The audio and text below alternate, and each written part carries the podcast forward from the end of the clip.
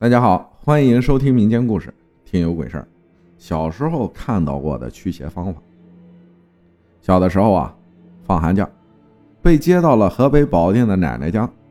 奶奶家那时候放羊，天天傍晚都会去后边的树林里放羊。树林里有很多坟，但小时候什么也不懂，大概也就7、8岁左右吧。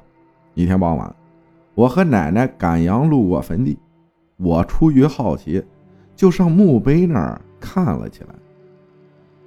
我就想看看那墓碑上面写的是什么字儿。后来我就尝试的念了念，奶奶说呢，不要念了，不好。我就停了，跟奶奶赶羊去了。之后呢，回到北京，就从那天开始，晚上我总会不自觉的醒来，睁眼就看见3个人站在窗帘的后边。因为晚上月光照耀下，他们3个人的影子就跟移动信号似的错落有致。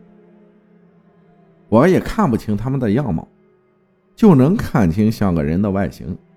后来我把这事儿跟我妈说了，我妈呢开始还不信。再后来有一天凌晨，我突然醒了，就往床头看了一眼，这一看吓我一跳，我床头怎么站着一个人，穿着古代那种花纹样式的斗篷，但依旧还是看不清脸。我把我妈叫了起来，因为小时候跟妈妈一起睡。妈妈打开灯时，诡异的一幕发生了，我看见我的眼前飞来一架小飞机，我床头那人坐着小飞机飞走了，后来又钻到了床底下。我妈看到我那模样，当时吓坏了，就赶紧给我穿鞋，说要找我49老爷看看。我当时不敢穿鞋，因为那个已经飞到了床底下。我妈就翻了翻，说没有啊，走，赶紧穿上鞋去找你49老爷。那时候是凌晨大概4点钟，我们就到了49老爷家了，简单的说了说情况，说我被什么东西给跟上了。49老爷就跟我妈说，让我妈第2天烧纸送一下。后来我妈就照做了，但是第1次还没送走，后来又送了第2次才送走的。自此以后我睡觉必须蒙着头，不蒙着头我睡不踏实。长大之后有所改善，但必须盖到耳朵那儿，不管多热。还有就是10几岁的时候在姥姥家，那时候是过年的时候，我们几个小孩子就去村里串门嘛。我们3个女孩子，2个年龄比我大，加上我们3个去我舅妈家找一个哥哥玩。因为我舅妈家房后边那家三老爷去世没多久，因为玩的时间太晚了，我们该回去了。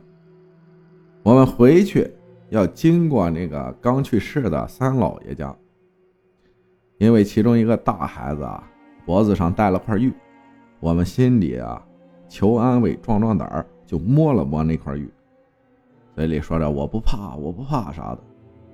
一路上也没什么，就是刚一到家的时候，她俩是姐妹一家人，她俩的爸爸就开始抽搐口吐白沫，这把我们都吓坏了。开始他爷爷给他爸爸掐人中，但不管事儿。后来他俩的爷爷奶奶貌似知道是怎么回事了，就盛了一碗水，立筷子叫名，要是叫对了他就立住了。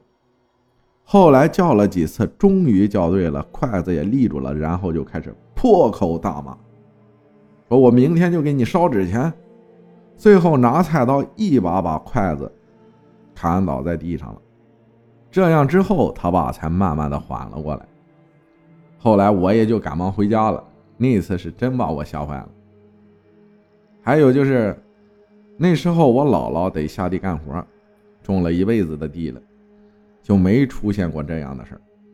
她有一天回来说她不舒服，有点喘不过气儿来。姥姥呢就喝了碗小米粥休息了。后来越来越不对劲儿，姥姥就觉得她自己可能是撞邪了，就去立筷子，没想到还真立住了。反正就是一系列操作之后，就好了，姥姥就好了。这是我亲眼见了。